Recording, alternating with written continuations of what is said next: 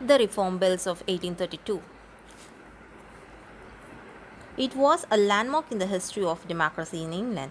The rotten boroughs were abolished and 141 seats taken from small boroughs were redistributed mainly among the new industrial towns. The electorate, formerly 4,34,000 out of the population of 24 million, was almost doubted, mainly by the addition of middle class householders in the voting list.